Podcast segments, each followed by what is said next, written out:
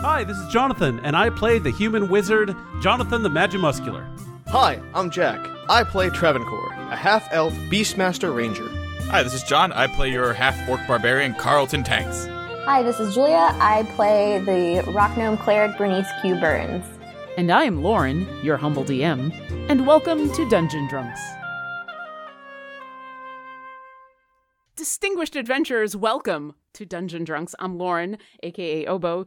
I am your humble DM for this wonderful one shot I'm going to be running for my friends and some other friends who've come to visit. We have uh, three of the regular players in our podcast and three amazing guests that I'm going to introduce to you shortly. But first, let me talk about what I'm drinking. I have some hot cocoa because I have a lot of hot cocoa left over from basically the holidays. Everyone decided I needed hot cocoa in my life, and so I have boxes of hot chocolate. And I'm not complaining, I just need to spread it out a little bit. So that's what I'm drinking. And now we're, we're going to go down the line. And I have six people here that I am super excited to introduce. First, we're going to start with our regular players.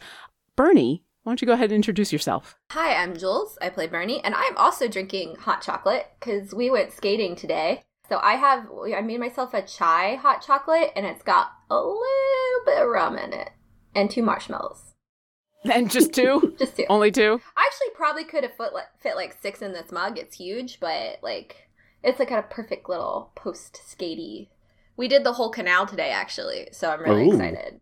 Nice. I live in a place where uh, the canal freezes over in the winter and becomes the largest, not the longest. We have someone else here who will appreciate the fact that Winnipeg decided they needed to have the longest skating rink in the world because they have literally nothing in their lives. And oh, I'm wow. sorry, I'm sorry. That's horrible, but it's true. Typical Eastern attitude, I tell you. The prairies have put up with this sort of thing for far too long. Jeez, wow this is this is how we start off is just uh, shooting shots at Canada. Well, you enjoy no, your specifically at Winnipeg. They just made a longer skating rink. They're like, yours is eight kilometers, going to make ours eight and a half. I don't know how long theirs is, but ours is larger. no, it's really fun if you ever get to come to Ottawa when the borders are open again and things are safe. I highly recommend actually coming in the dead of February and skating down the canal. I look forward to that. I look forward to being safe. John, what are you enjoying? I'm John, also known as Carlton Tanks. Uh, I also have a hot beverage. Uh, however, it is uh, not hot chocolate, it is tea from Friday afternoon, uh, and it is the Critical Blend, which has oh, a nice. very unique color that I was not expecting. Oh, yeah, the purple, like the lavender purple. Yeah, it comes like almost like a teal. Yeah, cool. yeah. If you could ever drink it in like a clear cup, it is a, a surprising color. It is very tasty. Nice. And Jonathan, how about you?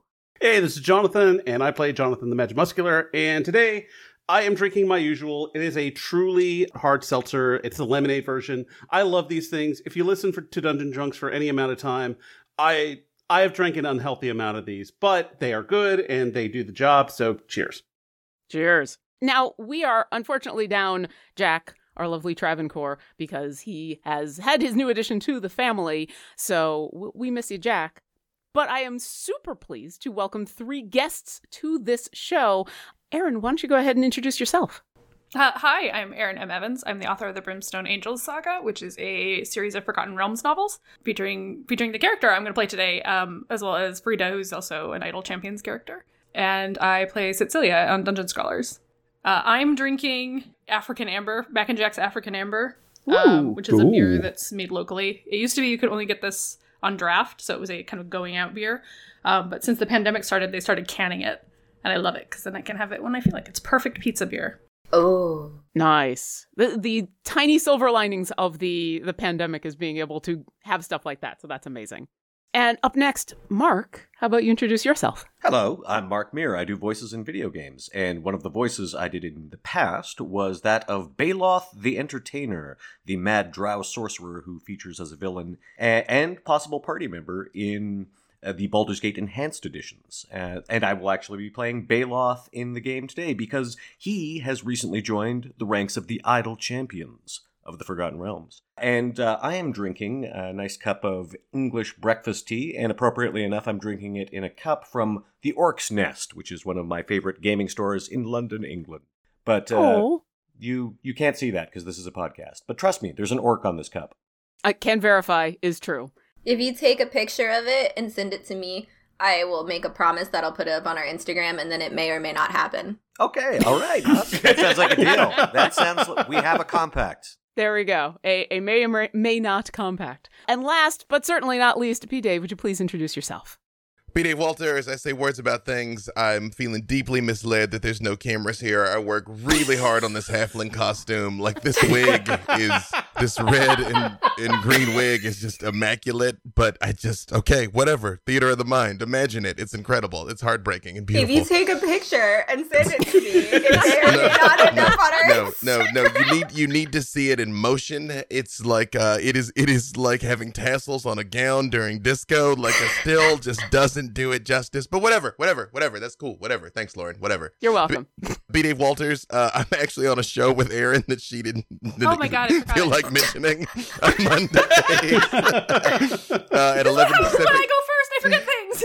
it, it's like she had like three or four other things that she needed to talk about first. That's, you know, you know, uh, prioritize. I get it. Um, we do Champions of Lore on on Idle Champions uh, on Mondays at eleven. Uh, tune in. I don't know. Actually, I guess by the time you hear this, we already announced. We announced a thing this past Monday that just in case it gets delayed, I'm not gonna announce here. But maybe uh, give a listen. Keep an eye out. We're announcing a thing author of Dungeons and Dragons: The Darkened Wish, the comic series, DM of the stream of the same name, which is also having its series finale this Thursday, which is probably eh, yeah, yesterday. I don't know, pending when this went out. That might have just happened or is about to happen imminently. And yeah, and otherwise you can find me wherever fine streaming content can be located. Awesome. And what are you drinking? Ka'Chava superfood smoothie shake thing, meal replacement. So I'm doing my, my, my healthy boy thing because I got to worship at the Iron Temple after this. Otherwise, uh, I would be uh, turning up. So you know, I'll, I'll have one for you. I'll, later, I will have a drink that will require a con save and toast it in your in your in your honor. Well, you know, even if you continue to have the meal replacements, I'll I'll take the cheers no matter what you're drinking. With all of that out of the way, shall we play some D and D? I'm excited. Yeah, sure. That sounds. Just, eh, that sounds I haven't gotten to play in a while. This. Yeah. yeah, I know. It's it's been it's been a week or two. So, all of you are familiar with the town of Boken. It's a tiny little rest stop along the Sword Coast that is mostly known to adventurers and mercenaries like you as the perfect place to pick up a little bit of extra coin. See, there's not much in Boken. It's tiny. It's a couple of houses, a tavern or two, and a very large wizard's tower, about five or six stories in height, totally made out of what looks like some corroded metal, although it is incredibly strong. It is the main feature in this town. It has no windows and a single door leading to an elevator that leads to the top, where your sometimes employer, Gabriella Seville, employs you to be on hand See, you don't know exactly what she does at the top of this tower. No one really does. She's nice but aloof. But she pays anyone who comes by decent coin to sit around in a local tavern and wait and be there and be on call for that moment when the alarms go off. And in all of the years that you've traveled in and out of Boken and taken a day or two of work here to pick up a couple hundred dragons and basically sit in a tavern all day, the alarm has never gone off.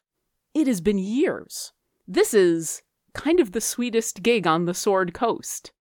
Except the alarm just went off and you're all sitting in the tavern. So at the moment, two different parties of you are enjoying the Dreaming Wolf Tavern. Rosark is the only other person outside of the six of you in the tavern at the moment. He's the bugbear proprietor and as you all hear the fireworks go off, as you all hear the as you all hear and smell the alarm that you've been told about, that you've been warned about, that you have a little instruction card that lets you know exactly what's going on. You've never actually seen this happen. And Razark kind of sighs and moves to a blackboard behind the bar and erases the number that's on there under the days since the alarm went off and draws a big zero and looks at all of you and says, Well, I guess it's time to work, eh? And so I would like to know, Baeloth, as you sit there with your two companions, would you take a moment and describe yourself and tell us what is your initial reaction to hearing this alarm go off? Baeloth looks up on hearing this announcement. Uh, he is a drow with burning red eyes, uh, typical long, flowing white hair. Uh, his dress is, of course, uh, in drow fashion, but you will note that it does not contain any spider motifs. There are no spider motifs in anything that he's wearing. Uh, he's carrying a very intimidating looking staff that has a skull carved on the top of it. But his demeanor is actually quite cheerful and pleasant. He's probably talked to a number of people in the inn tonight about possibly signing up to be a performer in some uh, gladiatorial venture that he apparently is starting up in the Underdark. Uh, he's not too pushy about it, but he does have a number of pamphlets and things like that, and he's been promising uh, great wealth to anyone who signs up. At the sound of the alarm, he sighs briefly and goes, Well, a deal's a deal. Shall we? Turning to his two companions. Havilar, would you describe yourself and tell us what your initial reaction is to the alarm going off? Uh, Havilar is a, a young tiefling woman. She's rather tall. Uh, she has sort of bronze skin and dark hair that has sort of a purplish cast to it um, that she wears in a braid. Um, she is well armored and sitting with her, holding onto her glaive. which She's always holding onto. Um, she has gold eyes that like like most tieflings are pupilless. I don't know if the, she's allowed to bring her dog into the tavern, but potentially she has a dog. She is because I have. You are absolutely allowed to bring your dog into the tavern because cool, cool. you are not the only dog. You, you do not have the only dog. they can be doggy pals. So sitting behind her is a uh, hellhound the size of a draft horse, which is wearing a basket muzzle. This is Zuni. Um, and at the sound of the alarm, I think Havilar jumps to her feet because now we're going to do stuff and she wants to see what's at the top of the tower. She's been waiting for this. Awesome. Awesome. As you jump to your feet freely, would you describe yourself and your reaction to this alarm? when the alarm goes off, especially when he sees Havilar jump to her feet, the first thing he does is look at Zuni with beast speech, and he's like, "Okay, Zuni, like you know, when the muzzle comes off, just on, on, only bite the people that I go after. Just you know, just just just trust me on this. Just don't bite the bugbear, but this time, please." Freely is uh, very tall for a halfling, brown skin with uh, bright red hair with green streaks in it, and he has a uh, clockwork mechanical arm. He is dressed rather simply uh, in, in a blue cloak. He does have a shield uh, across his back that has the face of a turtle sh- uh, of a turtle carved into it, very intricately, and an ornate silver longsword that hangs on his hip. but he just sort of stands up and he's like. Okay, time to do some heroing. Uh, Baeloth, remember, you said uh, if I helped you with this gig, you were going to show me a real Tarrasque. I'm, I'm starting, I'm starting to have my doubts, Baeloth. But you know, I, I guarantee you will not be disappointed. But in the meantime, let's dispense with this uh, tiresome task and we can move on to more exciting endeavors. I have literally no reason not to believe a Drow carnival barker. Yeah, that, this is 100% what it appears to be. Let's go. He sounds very convincing. So as the three of you stand up at one table, the Havilar, your your giant puppy, has been eyeing being friendly with another dog in this in this bar. There is a battle mastiff with a a very nice, basically a, a riding saddle next to Bernie. Would you describe yourself and your reaction to the alarm? Yeah, Bernie is a tiny little gnome and she's got red hair that she usually keeps very neatly braided in a crown around her head.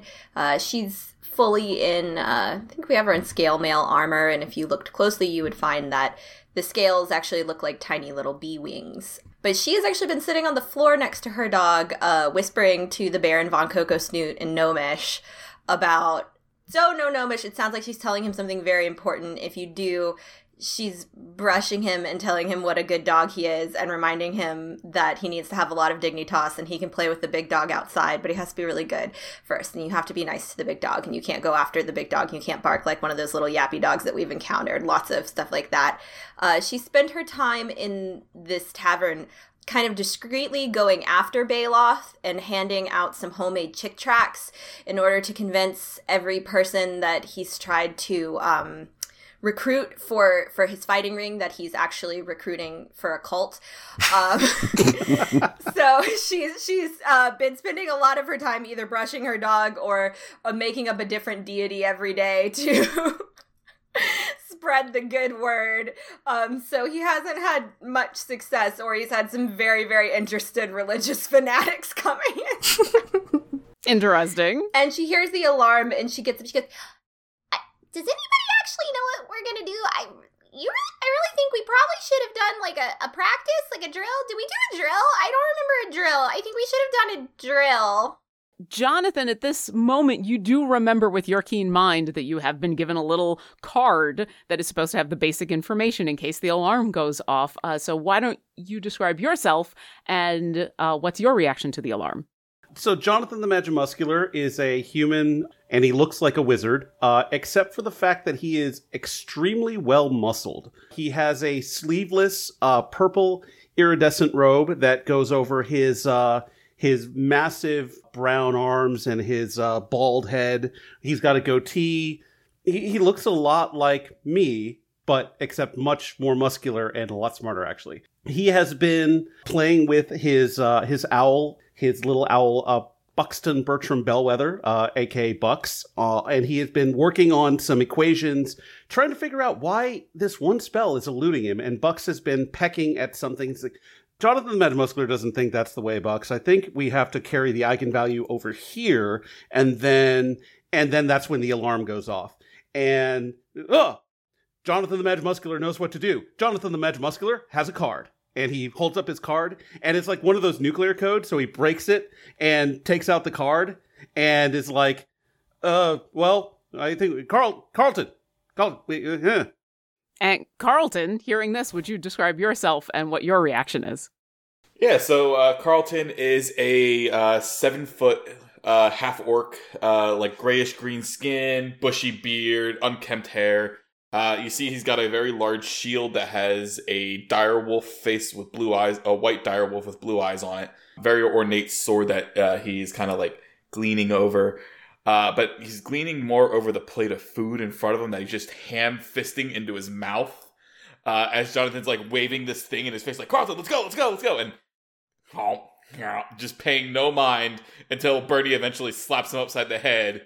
And he's like, "Oh right, we're supposed to do the thing when the thing happened, and the thing, and we're we're supposed to do the thing." Uh, hang on, Jonathan the Muscular will uh, will review the card. Yeah, you take a look at the card. The instructions are fairly simple, sadly.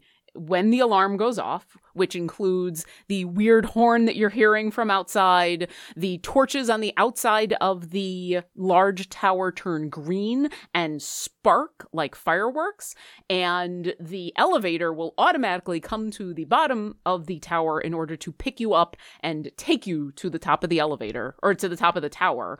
So when the alarm goes off, you're supposed to get in the elevator and go fix whatever's gone wrong. And that's your instructions. Do we notice the other group running to the elevator? Oh, all six of you kind of stand all at once. You you've been the only people in Rosark's tavern for about a day and a half, and it's very obvious to all of you. Oh, you've also been hired to do the thing. Like you're used to seeing other people in this tavern who are probably on the payroll for the couple of days, so it's not a surprise when all six of you jump to your feet. And what would you like to do? Are you sure we should get in an elevator? What if this is a fire? Well, Jonathan the Magimuscular thinks that the chances of a fire and the alarm actually the chances would be pretty good. But let's let's get into the elevator since those were instructions. If not, I can just bamf us out. We'll be fine. Hmm. I don't really fancy trapping myself in a metal box. Tell you what, I'll take my carpet up to the top of the tower for a bit of recon. You have a carpet? Indeed, I Ooh. do. Ooh, Bernie, can I go with the stranger? That sounds way more fun. you know, weighing the odds. Because I'm pretty sure with all of us and the animals, if I go with you in the metal box, I might put us over the weight limit. You actually do know it's a very, very large elevator. You will all fit, including your animal companions, with room to spare. Barney's like looking at the the bigger dog and like trying to do math, but she doesn't do math. While they're debating, I look at Bucks with my beast speech and I say, um, uh, so which one of them is in charge, or at least which one should I not listen to? and Bucks replies, "Oh, oh, you definitely want to listen to uh my my uh Jonathan the Magimuscular or Bernie. Uh Carlton, he he has he is a smart for a barbarian, but he is uh he's very very oh he he uh he is easily swayed. So I would follow either the gnome or the human. Easily swayed. All right. Hey, uh, Carlton, you and me, elevator buddy, let's go. And I turn and walk out the door. but carpets. He's going to show me a whole new world. You can learn about that new world later. Let's get on the very dangerous elevator and go up. In a legally distinct way. yeah, trust me. Stick with me. You'll never have a friend like me. yeah, I want new friend. He's gonna saunter over to Baeloth. And Bernie's gonna sigh and go to the elevator. She's like, every time, every time, this is every time we meet new people. He's like, "Ooh, people! It's not like we haven't been in a large city before. There's new people everywhere." But there's not many new people with carpets. We have a carpet in our house, Carlton. I'll let you roll around on that. So you all head outside. Carpet Who is getting there. onto Baeloth's carpet? Uh, Carlton, if permitted. Yep, Carlton's welcome. It's like, oh, sure thing, friend. Looks like we're all on the same team for now. Havilar really wants to ride on the carpet, but I don't think Zuni should ride on the carpet. So I'll go in the elevator. No, I mean I can keep an eye. I can keep an eye on Zuni if you want to go. She listens to me. I know, and I have mixed feelings about that. I feel like you're trying to take my dog. No, she's your dog. It's just we have an understanding. That's all. I mean, you know. Do, let, Okay, Havilar, fair. Havilar, do you think Zuni would leave you even if I tried to get Zuni to leave you? Which I'm not, but do you think she would? Look at Zuni. Hmm. You are super cool. Okay, fair. All right. It's a, yeah. But all right. also, I really want to ask the gnome where she got that saddle because I really want a saddle like that. Oh, it looks so great. Zuni would look so badass with a saddle like that. You know, actually, Carlton bought it for me in Waterdeep. Ooh, where in Waterdeep? That's a very good question. Uh, I Which- relay the information that I never wrote down. We don't need to talk about shopping trips. Which Carlton will tell you as soon as they come back from their little excursion. So as as Havilar and Bernie are bonding over saddles for dogs, you all know that you have about a minute before the elevator will arrive. It is a slow moving elevator that is automatically coming to the bottom of this massive tower. And so Baeloth and Carlton, if the two of you would like to get onto a carpet and do a little recon, you you do have enough time to do that and still make the ride. Yes, yeah, that's what that was my initial idea. Does Havilar want to accompany us? I do have room. Yeah, okay. Very well. If there's a monster on the top, I want to hit it first. Carlton hands out his uh like hand open with the fist like for rock paper scissors over Havilar of who gets first dibs.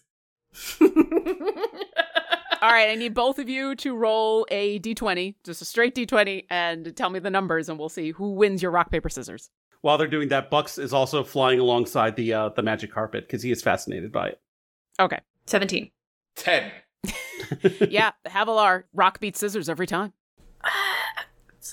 Glaive beats rock. You're a worthy fighter. I appreciate that. All right, the three of them are getting on what I must assume is a flying carpet from context clues. Or it's a really hilarious joke.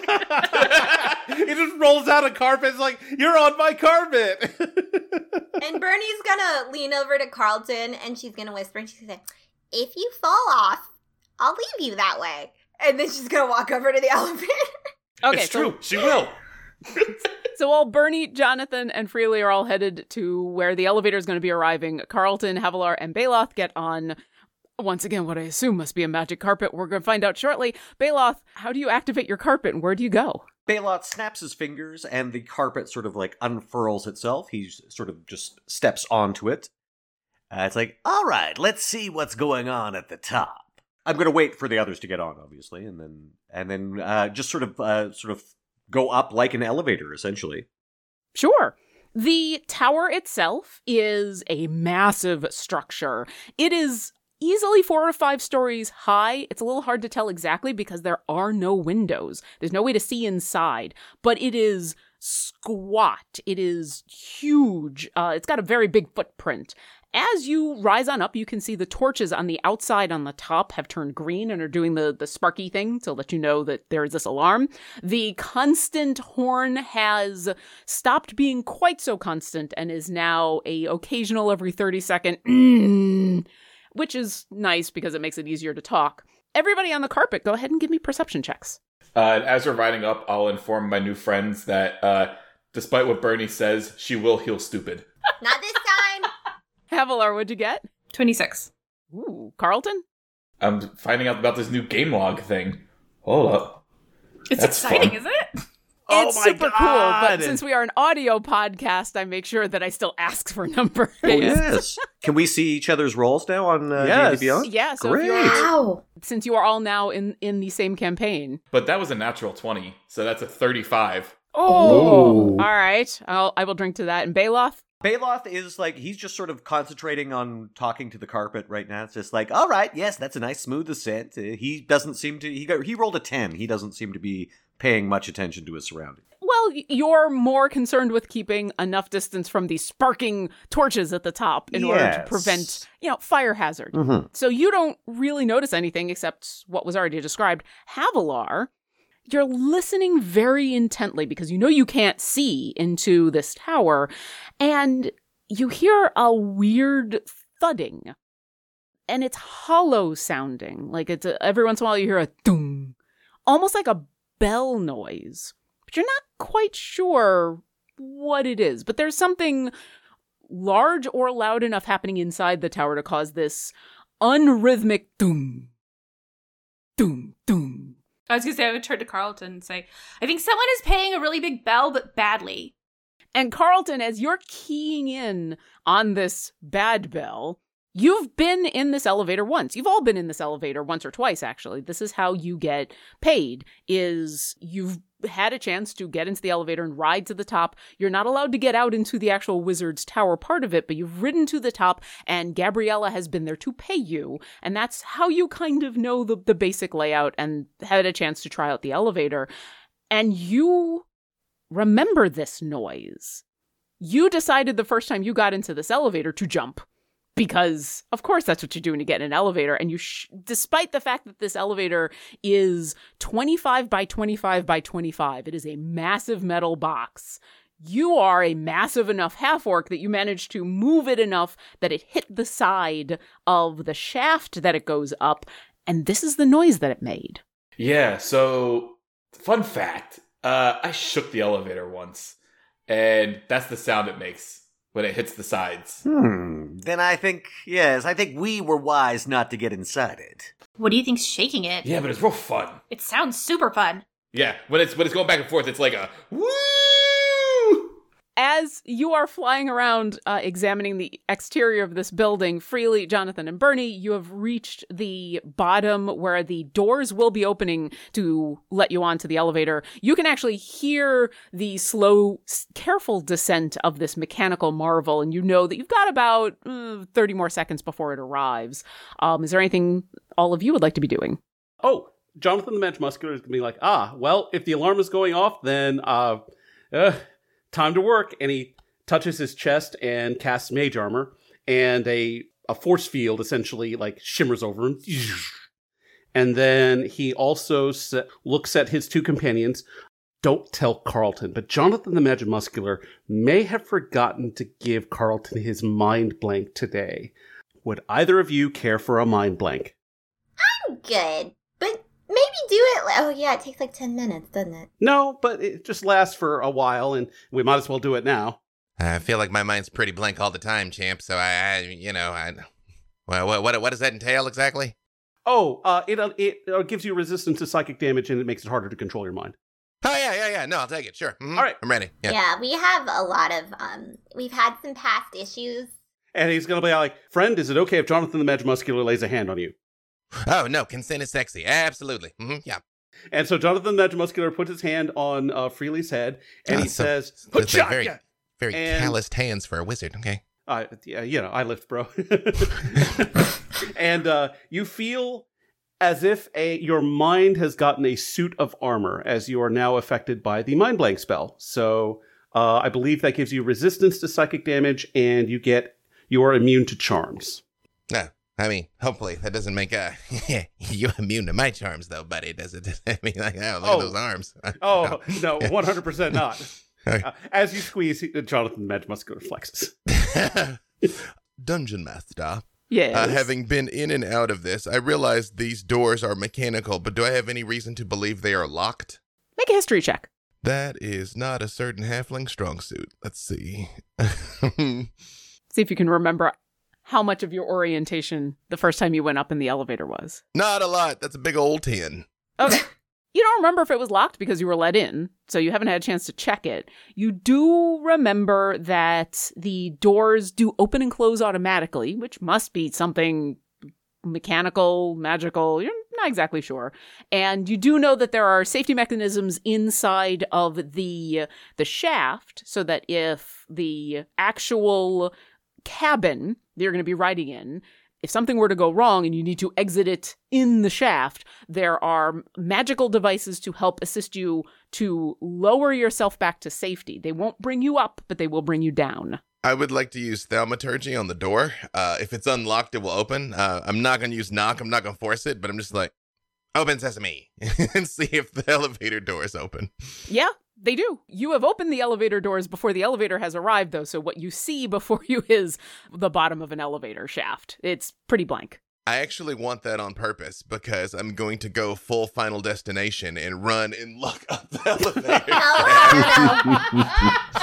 to see All if right. I if I can see if there's flames or chaos or combat or anything of the sort. Is what what he's trying to figure out. Can figure Bernie out. make like some kind of reaction check? Be like, no, because she has like a lot of experience with stupid actions. Like, I feel like I should have a bonus against like you know like when moms grab their children to keep them from running into the street. The like the t-shirt grab. I'm going to say you can say no, but you are not used to Freely's brand of impetuous and thus are not used to the, the nonverbal cues in order to make that grab. So, but you definitely get off the no just before he runs on in. Freely, do you have dark vision? Uh, no, my moonblade glows, but I don't. Okay. So you run on in, look Eh, up the eh, shaft. eh, I don't just like body myself into the elevator shaft. I- I mean, Look. final destination me, so I was prepared to have it just land on you, and that would be the end of Freely. That was gonna be great. Now, okay, so you you poke your head in.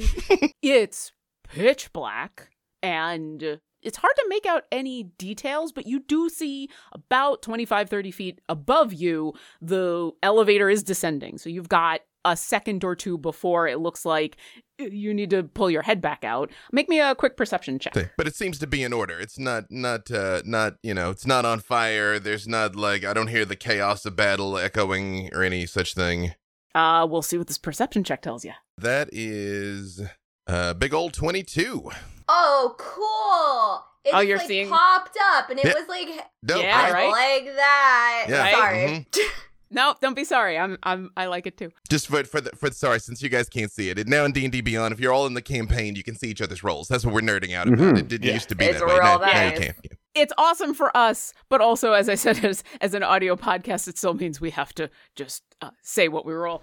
Um, but I love it. I love being able to look over and be like, "Oh, nice." Freely you poke your head in and so you don't really see anything that is surprising to you. You don't see flames or or whatever, but you also now hear that dung noise. And you do think you see the the whole elevator shift just a little bit in the shaft, and so metal on metal is making this this little bit of a dung noise. And you think you hear something up the shaft, but it's it's the echo of an echo. It's so far above and it's above the elevator that it, you can't make out what the noise is, but you do hear noises from what you assume must be the top of this tower. I just kind of move back out of the elevator and I look at uh, Jonathan and Bernie and I'm like, hey, I think something's wrong in the elevator. And I just draw my sword and still thaumaturgy to make my voice boom. And I'm like, Baeloth, Havilar, something's wrong in the elevator. And just kind of like move back a little and get ready. The three of you Right. hear this.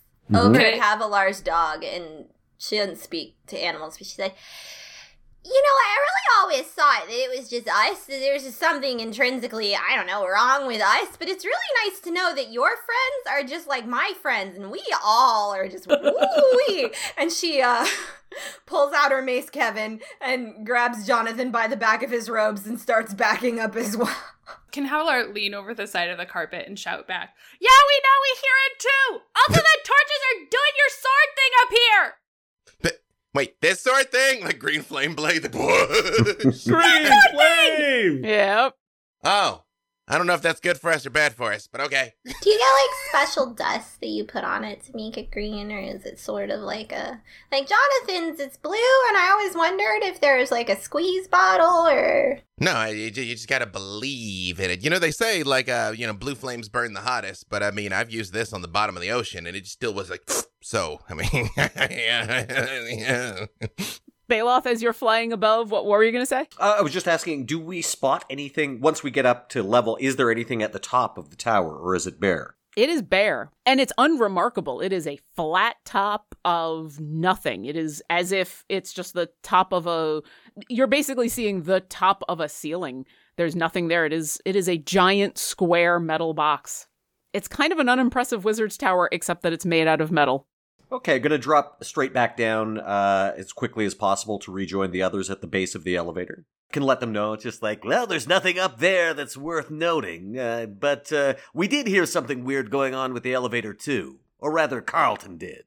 It was going clank, clank, clank goes the elevator. You descend, and everybody backs up just as you watch the elevator arrive. And just like a modern day elevator uh, you you see the the floor descend and the massive interior of what is just a big metal box. It is as i said 25 by 25 by 25 feet. It can easily accommodate you all. You all remember from the last time you were in this there is a a weird arcane button on the side on the interior that you press. It's just a single button. And when you press that, the doors close and you go to the other floor.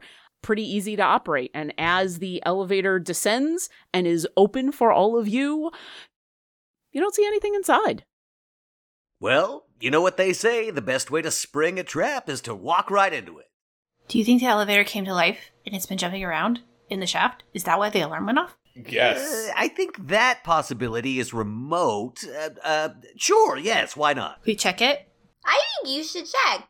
Okay, I'm gonna run up and I'll smack that elevator with my glaive. All right, roll me an attack. Hopefully, I don't break the elevator. Hopefully, you don't break And while your she's what? doing that, I'm like, ooh, Jonathan, before we forget, and I like present my head to get mind blanked. Ooh. 27. oh, uh, Jonathan the Magic Muscular. Sorry, no, no, you're you're fine, Carlton. You'll, you're gonna do great, buddy. But No, you're you're good. But my brain armor. No, you're fine. Not today. And you see, like, he was all happy go lucky and like this like my, my, my, my brain armor. You're good. You're fine. Aw. Havilar, do you hit the floor, the ceiling, the walls? What are you going after? I'm feeling walls. I Okay. hit the wall with the glaive and see if it says ouch Okay. or bleeds. You charge epically into the elevator and stab the back wall. You hit the wall. Go ahead and roll damage. Wait, that would oh be genius if it was God. a giant mimic. Yeah, this would be a great mimic, honestly. This, Oh. would, this That would would be a great mimic. yeah. It's a nine. Just walk right into its mouth. Ah, you poke your glaive at the wall. It is a magical implement that you have. And despite the fact that the elevator is made out of incredibly thick metal, you do he- all hear this ah, noise as you, you poke a hole in the metal of the elevator. But it doesn't bleed or scream or anything. Does not bleed or scream. Guys, I don't I don't think it's alive. But uh, um you put a Hmm. hole in it I just for look, airflow. look at Havilar and I'm like, hey, all right, you one shot this thing. Havilar, up high. And then I just get, get on the elevator. Baeloth seems to be musing. He's like, now, uh, clear this up for me. Does our contract specifically stipulate that we have to ride in the elevator to get paid? The contract says that you need to go to the top of the tower. And as far as you know, the only way to get to the top of the tower is by the elevator. Now, if you would like to figure some other way out, I'm willing to entertain those those thoughts but as far as you know this wizard's tower is pretty well shielded and the elevator is the only official way to get up and into the top And and besides, uh, we're in the realm of possibility where the top of the tower could be in another dimension, and the only way to access it is through the elevator. All right, I'll get in the elevator. I'll, I'll protect you, Baeloth. Don't worry about it, buddy. Hmm. Jonathan the Magic Muscular was uh was hearing Baeloth's uh train of thought, and you can see his fists glow blue as he's like, "Ooh, get blast the elevator!" Oh no, we're not going to blast the tower. We're just going to go in. Okay, cool. Jonathan the Magic Muscular, we're with it. Let's go. No, correction. We're not going to blast the tower yet. i've picked the right adventure Uh, yeah, Carlton goes in the elevator as well. Oh, yes, Jonathan, don't worry. I'm sure there'll be time for wanton destruction later, if we're lucky. Bernie, might I extend my hand to a lady to assist you? Bernie puts her hand out imperiously and sighs a deep existential sigh and gets into the elevator. Bernie, are you currently riding Coco Snoot or have you left Coco Snoot behind? Coco Snoot is coming with me because she feels like if the other dog gets to go and Coco Snoot doesn't get to go, she's going to hear about it later. But she'll make sure that she hears about it in the form of Coco Snoot pooping in someone else's bed, not hers. So. it, it just by since, you know, before uh, whatever delightfully not at all cataclysmic thing that's waiting on the top of this elevator. I, I, I can, I don't know if you all have this ability, but I, I can speak to animals. I mean, if there's anything you'd like me to like ask your dog or tell them for you or, or your owl here, like, like I translate for Zuni all the time. It's done wonders for their relationship. It's actually really helpful. And you have a very special bond with Zuni and I appreciate it. And I'm sorry I snapped at you earlier. I just really want to do something. It's no, you, but you are. kill monster. You already defeated the elevator. Like, no, you're like leading the league right now, Havilar. Yeah, see, Jonathan does the same thing. It's called Telbond. oh. oh, I guess we should do that. Is there enough time? No, I, I think we're well. Jonathan hold, and Jonathan the Magic is going to sit in the elevator and he's going to start trying to ritually cast a telepathic bond. For your own edification, especially since uh, you've got a keen mind, Jonathan, you know the trip to the top is going to take about a minute okay. most. So not enough time. All right. There's not fine. enough time unless you want to use a spell slot to cast it immediately. I don't I... prepare telepathic bond. It's ah, well. why would I do? Why would I prepare? I figured I'd ask. Uh, DM question: yes. uh, Is there room for another, say, large size creature in this elevator? Yes. Oh no. Oh, then then I think Baeloth will probably summon his Hound of Ill Omen to uh, just play with the other dogs. Oh, say everyone, this is Marmaduke. Just immediate tummy servers. Immediate. I'm a Marmaduke, you big old boy. the camera pans back at anyone who is standing outside of the elevator as the six of you and your various familiars and carpets and dogs all get in. The last thing we see as the doors close is three different dogs all getting pampered in some sort of way as the elevator doors shut and the elevator begins to rise. And it is a relatively smooth rise. It's the the normal upward motion that you're familiar with. This is just a big metal box. There's nothing really to look at except for Havilar's nice uh, golf ball sized hole. You can see the the side of the elevator going by. You can even see because your hit was so on point. I mean, it's perfect you can see that she has placed the hole in basically the center of the elevator where on each of the walls of this shaft there is a escape ladder in case you need to exit the elevator. Um, and you do know it's a magical ladder and where as soon as you grab onto the rungs it will just gently ease you on down. And so you can see the rungs going by. Um, there is a hatch at both the top and the bottom if you do need to escape. It is, though, 25 feet above you because this is a very large metal box. And as you all rise up, would the six of you give me perception checks, please? I don't know about you all, but I'm concerned about the number of ways we can escape this situation. I love that you're concerned about the number of ways you can escape. Like I've given you too I many feel like escape you options. made it very clear. Like, hey, you might want to use this one or that one. Or maybe so many that choices. One. While the while the, once the doors close and we start moving up, Carlton kind of starts gently swaying and humming some elevator music.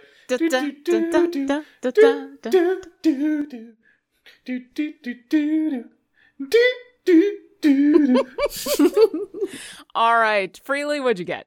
A big old ten. And Baeloth? Baeloth is uh, he's busy rubbing a tummy of a hound of ill omen, so yeah, he rolled a nine. And Jonathan? Jonathan the Magimuscular rolled a 14, and Bucks is going to try and roll here. Let me see if this actually uh, works. Bucks will not get advantage on this, by the way, because this oh, is okay. not for sight. Then he just gets a 21. And Bernie? Bernie also got a 21. And Carlton? Do do 28. Do, do, do, and 20. Okay, all of you got a 20 and above, and it makes sense actually for Havilar and Carlton as the elevator rises, especially the further up you go. You are now experiencing the noise that you heard as the elevator every once in a while shifts ever so slightly and then hits the side of the shaft, and you Ah. hear the doom. Yeah. And it. Every couple of seconds, as it continues to rise, the shift gets a little more violent. Ah. No, freely it's do do do, not eh do do do. Uh, uh, no, wait, hang on. No, we'll workshop that. Um, is is there like a, a, a loose tile or anything? Um, there's, a hatch right? at the top of the elevator. There you is... gonna boost? Uh, yes, please. Which, All right, I boost him up. Yeah, I, absolutely. I, actually, uh, Baeloth is going to step onto his flying carpet, and maybe the others should do the same. Like, I can get a, another two or three people so that we're not in contact with the floor of the elevator. We're actually like standing on the carpet for when the electrification starts. Yeah, yeah, right. I've seen this trap before. Uh, mm-hmm. Jonathan the Magimuscular is going to cast a spider climb on himself and is going to run up, uh, move up the side of the elevator to the to the ceiling and hang from there. Okay, so we've got Freely on Havilar's shoulders. We've got Baeloth on the flying carpet. We've got Jonathan spider climbing. Uh, Bernie, how about you and Coco Snoot? Bernie and Coco Snoot are going to shuffle over to the flying carpet, and she's going to be like, you know, this is actually really nice. Oh yeah, yes, it is fine workmanship. I'm actually I'm going to let the uh, Hound of Ill disappear so that we don't have to worry about that for spacing in the uh, in the elevator. And yeah, so I'll make room for anybody who wants to join me on the carpet. Bye, Marmaduke. See you next time. Bye bye.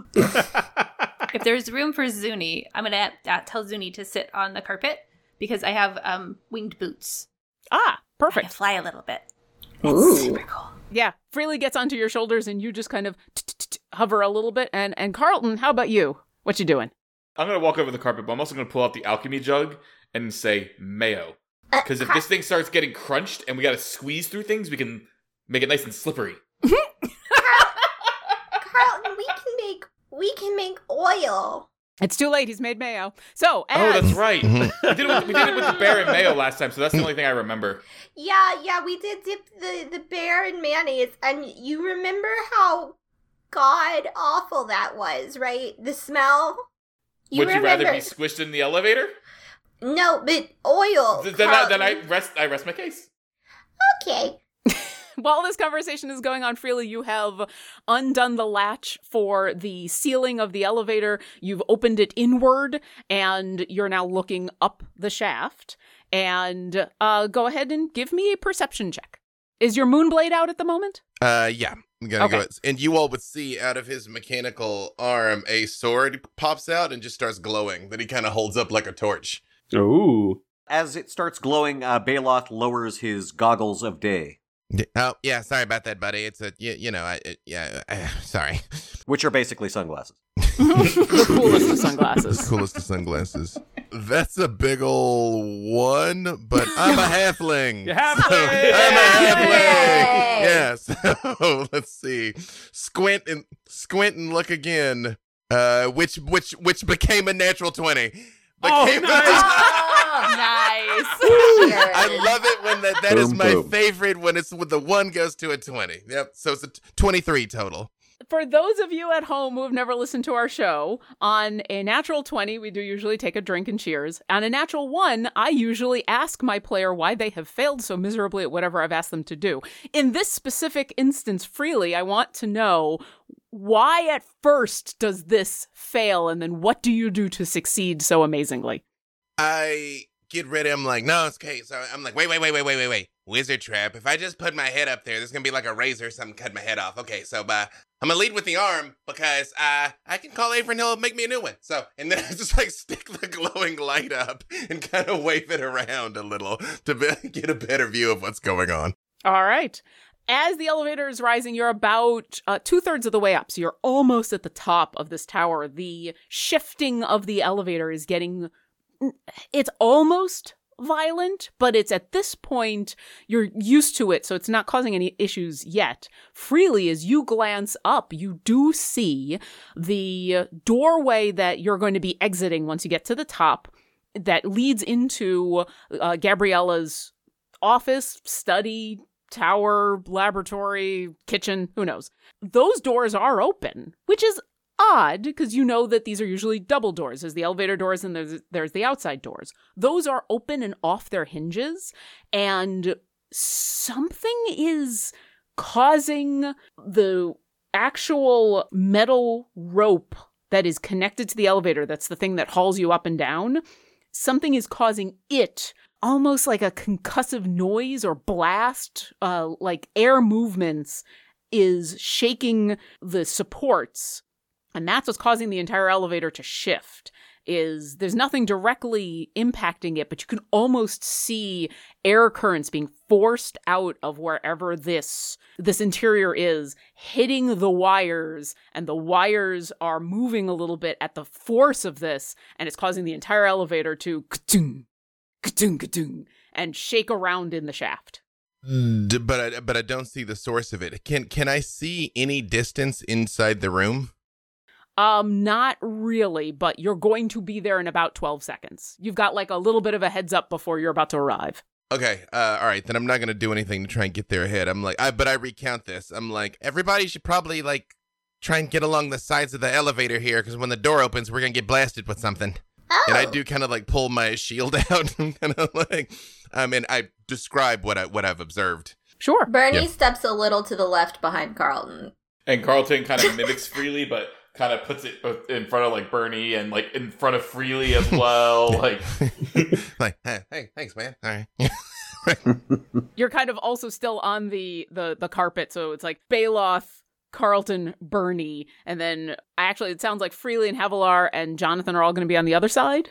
Yeah. yeah, Jonathan the Magic Muscular is going to go up the side a little bit, and so he's going to be like sort of Spider Manning on the side of the elevator, and he's got a hand out, kind of waiting with expectant blue flames sort of emanating from his palm. Yeah, she shield up, but the goal is not to have the doors open and just like take it in the face, whatever this is. You know?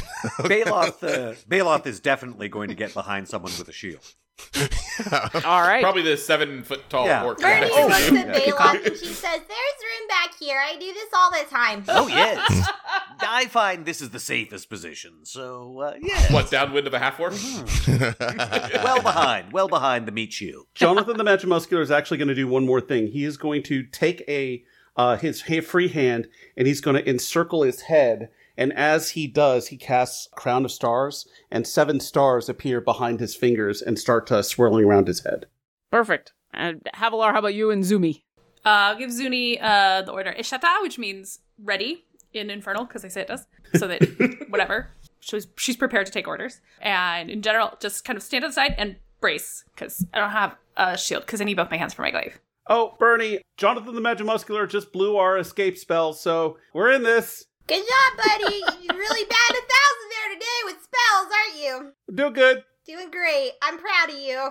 And as Bernie announces in in sarcastically how proud she is, the elevator arrives. You hear and feel the massive metal box that you were in kind of ka-chunk at the top. The doors open and it's probably a good thing that you all got to the sides and braced because as soon as the doors open, a figure is flung inside the elevator, hitting the back wall, almost exactly where Havilar made a giant hole in it, and then sliding in a bloody mess down to the ground. You all immediately recognize your employer, who is looking on death's door, clutching in her hands a napkin wrapped object of some sort, and is pointing back out the elevator doors. And as you look out onto what used to be her living room, study, kitchen, dining room, laboratory, giant area,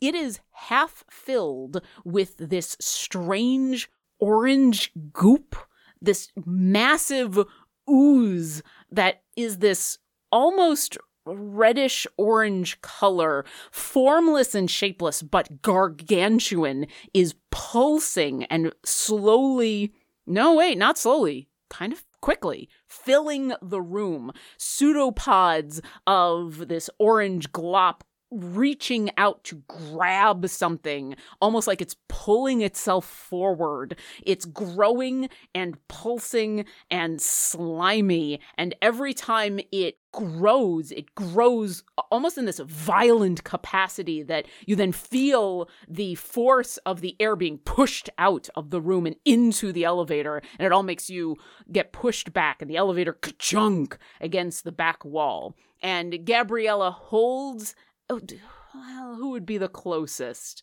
Uh, Baeloth, I think you're the closest since you're kind of behind, behind, behind. Baeloth, you're the closest, so Gabriella from the floor holds out the napkin wrapped object to you, and her last words are, Get this out before it all explodes. Do we do we have a healer in the house? Oh, I can do this. Down I there. got this. Bernie, I guess, is going to. She wants. She she was worried that we wouldn't get paid if Gabriella died. spells. It's been a while, guys, since spells. While she's doing this, can Freely mage hand the down button? Like, You absolutely can. okay, so mage, so uh, Freely's mage handing the down button, so the doors start to shut. Bernie rushes over to what is now the dead body of Gabriella. Uh, Baeloth, are you taking the? Yes, Baeloth, uh, having just sort of again, uh, somebody deal with this. He's uh, looking at what he's been handed. Okay, so you've you've grabbed that. I'll get back to that in a moment. Jonathan, in this moment, what would you like to do?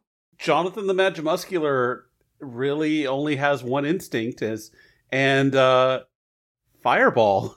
All right. Yeah, I was gonna say you should light that on fire. So he is going to cast a we'll say fifth level fireball at this thing and see what happens. This is a dexterity saving throw, I assume. It is. Um, that is going to be a 19. Oh. He It's still going to take half damage. Right. He barely saves, so he's going to take half of so half of 34 so 17 fire damage. Okay. Describe your fireball as it goes off. So Jonathan the Magimuscular, having seen a, a condition upon which fireball will be cast, his a small blue bead erupts from his hand and almost in slow motion heads towards the uh, the thing and explodes in a blue cacophony of fire and force. And he's like, ah, "I got it, I got it. Nah, it's fine." Jonathan the Magimuscular has this. Oh crud! Jonathan, that would be a great time to teleport us out of here. and Jonathan, you watch as your concussive, as your little bead of concussive force gets close to this massive monstrosity of a creature. It, with surprising speed, forms a hole, parts almost like water in order to move around it. And while your when your fireball goes off, it still singes much of this orange goop. The main part of the blast misses it. Carlton, in this moment, what would you like to do? Do I notice freely going to mage hand the down button? Oh, heck yeah. All right, then I will uh, draw my weapons and prepare, uh, and not run into the room and have the elevator leave me behind. because I was totally gonna do that, and then I saw a little mage hand coming in, like, no, we're just gonna leave. He said, do, do, go, go, go, go, go. And Havilar, how about you? Same. I think she was ready to go for it, but the we got like going psychic down. link, like we see each other, like, yeah. later. Later. I'm like, I'm like, she goes right freely, grabs her in the back. back. The two of you are having that We moment with each other, like, yep, yep, here we go. Oh, freely. Yep, yep, here we go.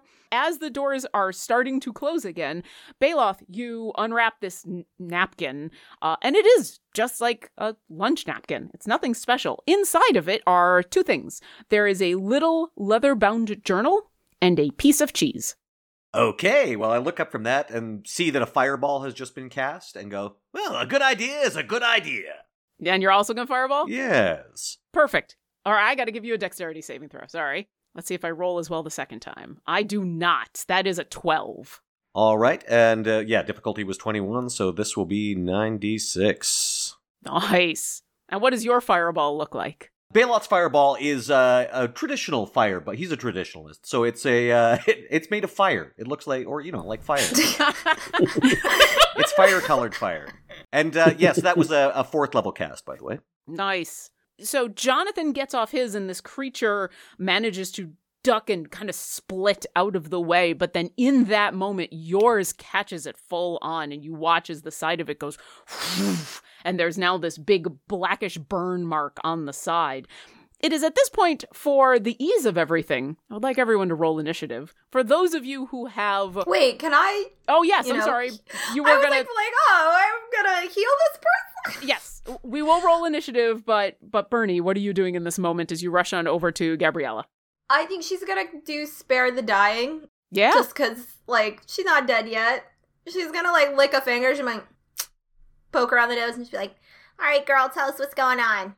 Well, spare the dying will stabilize her so that she's no longer making death saving throws, but she is still unconscious. And as you stand over this, well, now no longer a body, just a unconscious woman, you can see uh, she's in rough shape. If you had arrived moments earlier or moments later, you don't think you would have arrived in time. So, but yes, everyone go ahead and roll initiative. Hey, uh, Baeloth, you gonna you gonna eat that cheese? I think we should probably save it. It seems kind of important, but it's just cheese. Carlton, don't eat the cheese that you don't know what it is. Let's read the book first, and then see then see if we can eat the cheese.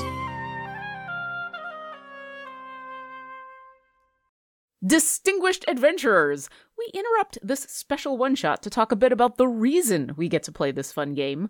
We want to thank Codename Entertainment and Idle Champions of the Forgotten Realms for supporting our podcast.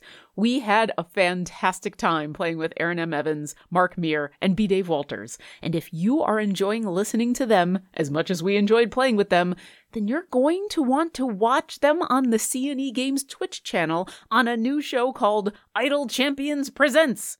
Starting Monday, February 22nd at 4 p.m. Pacific, you can see this new live play TRPG series featuring a rotating cast of guest champions who are all featured in the game.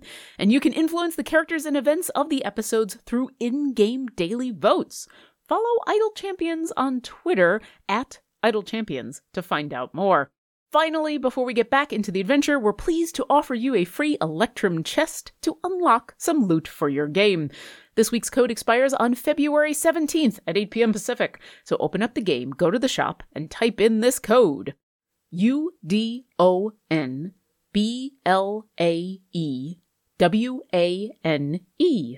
So use that code and let us know on Twitter or Instagram what goodies you got. And now, enough of the loot drops. Let's get back to the show. For making things easy, those of you who have familiars, mounts, and or other companion animals, carpets, anything with you, they will go just after you in the initiative order. Freely, you are up first. You have mage handed the button. It is starting to close. You do think you have probably about it's it's a slow moving uh, door Mhm. close. He's like, think- yeah, yeah. You've got about 12 seconds. Dope. Uh, that is more than enough. I'm going to go ahead and um, because this thing is not out of melee range because it's closing in on us, but it's not here yet, right? It is closing in on you, but it is about the tendrils that are whipping out towards you are about 10 feet away. And then what seems to be at least the main mass of this thing is about 15 to 20 feet away, but it's growing exponentially. 12, 12 seconds. Uh, more than enough time. okay. so Bring it on, Freely. Let's do this. you can, like see like the the door starts closing and it's like come on come on come on come on come on okay okay uh okay wait you guys uh, we can we can go get it but then like get back on the elevator and then like d- dive off the elevator and attack the nearest piece of it Sure. i am gonna go ahead and green flame blade it though Green flame. Uh am i gonna green flame blade it uh yeah i'll green flame blade it The the crowd has called for it. Listen, we're not none of Yeah, us have okay. a PAX to go to, so That we is have true to make do. that is true uh so that's going to be a 28 to hit Yes. presumably this thing is not a fiend or undead, correct? It is neither of those things. Just had to check. Okay, I'll just give that one to you. but uh, since Freely knows we're in a rush and um, I got these new people to show off for, I'm gonna drop a double smite on it. Sure. Smite and Eldritch smite. I'm all like, Baeloth, Baeloth, Baeloth, Baeloth. so, I will roll all that and get it to you because it's it's a it's it's a lot of numbers. But I'm I'm gonna Okay. drop I'm gonna drop fourth level smite and uh third level Eldritch smite, and I'll get you the numbers. All right, Jonathan, you're going to be up next. Carlton, you're on deck. So while Freely's getting me those numbers, you've watched as this halfling who just mage handed the door and got it going, then said, "Let's go," and ran on in. Just Oop. but to be clear, I'm uh, it's ten feet. I'm moving, hit it, and then coming back into the elevator. He he has warned you to come back in, but Yeah, for the yeah. moment in this in this intense moment, he has run after this creature. Jonathan, what would you like to do? Jonathan the Magimuscular, knowing magic and seeing that uh, Freely dropped a, a, a massive double we won't say a deuce of uh of smites, but a double smites on this monster. And so he's like, "Oh, oh right, new friends. Um, huh, let's show him what we can do." Jonathan the Magic Muscular has been wanting to do this for a long time. Jonathan the Magic Muscular reaches back with a hand as it's wreathed in blue flame and brings it across his body in a pu- punching motion as a what can be described as an, a fiery small moon appears behind him breaks up into sm- four smaller chunks and then races toward the creature as he for the very first time has cast meteor swarm Okay. Go ahead and uh, what what do you or I have to do for Meteor Swarm, and then we'll jump back to Freely's damage. it's really easy it's a dex saving throw you do these Oh. all the time I, I do a lot Jonathan, of these. what the hell was that? new stuff That is a that is going to be a failure. That is a six nine. So go ahead and roll your damage, and we'll jump back to Freely. How much damage did you do? Still tabulating. Oh, As this is happening, Bernie Bernie looks up at anybody else in the elevator and says, "She goes, does anybody know if the tower needs to survive in order for us to get pay, pay paid?" Oh, it'll be fine. It was built by a wizard. They build these things to last. You saw the hole. You saw the hole in the elevator. Oh, yeah, right? You saw right. that. You saw that. Okay. You know, sometimes destroying a tower is its own reward. Destruction engineering. destruction yeah, engineering I could probably just let her stay like this if we destroy the tower. For all she knew, she died. Just tell her that the ooze the ooze did it. Whose fault is it? I'm ready. and what's your number, Freely? I rolled awfully. It's only 59. Only fifty. Only fifty nine Oh, points. okay. I rolled so many ones. Okay. You still do. Uh you slash slash slash and flames and fire and then uh, for dramatic effect I'm going to say you then move back out of the way just as a small meteor shower inside of this tower appears and wails into this creature. Was there anything else you wanted to freely or was that it? It was just moving back into the elevator? Uh, let's see. Uh, I don't think he. Let me see if he had a if he had a relevant bonus action. No, because we're about we're about to go, so I'm not I'm not going to use up a, another spell slot or a hexblade's curse. So yeah, I would just uh, I'm like eh, ah ah. And as you duck and dodge from the meteors, Jonathan, how much damage was that? So thanks to various buffs and feats and things, uh, all the all seven ones that were rolled uh, all get converted into two twos. Uh, Sixty-one, and then with his int modifier, since that's his first damage roll, that's going to be sixty-six damage. All right, and that's all fire, right? That's all fire. Okay. And and as he does that, he he's also going to fling a uh, a star off of his crown. One more for the road, uh, and that's going to hit a twenty-three. that will 28 hit. AC. Meteor swarm. Some of that's bludgeoning, I think, isn't it? If it's level nine meteor Oh, swarm. you might. I think you're Yeah. right. Yeah, Star is going to hit it for another. That can't be right.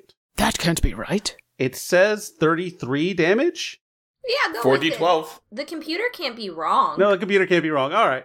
It does four D twelve, right? Yeah. One star. Yeah. Yeah. I just all right. Yeah.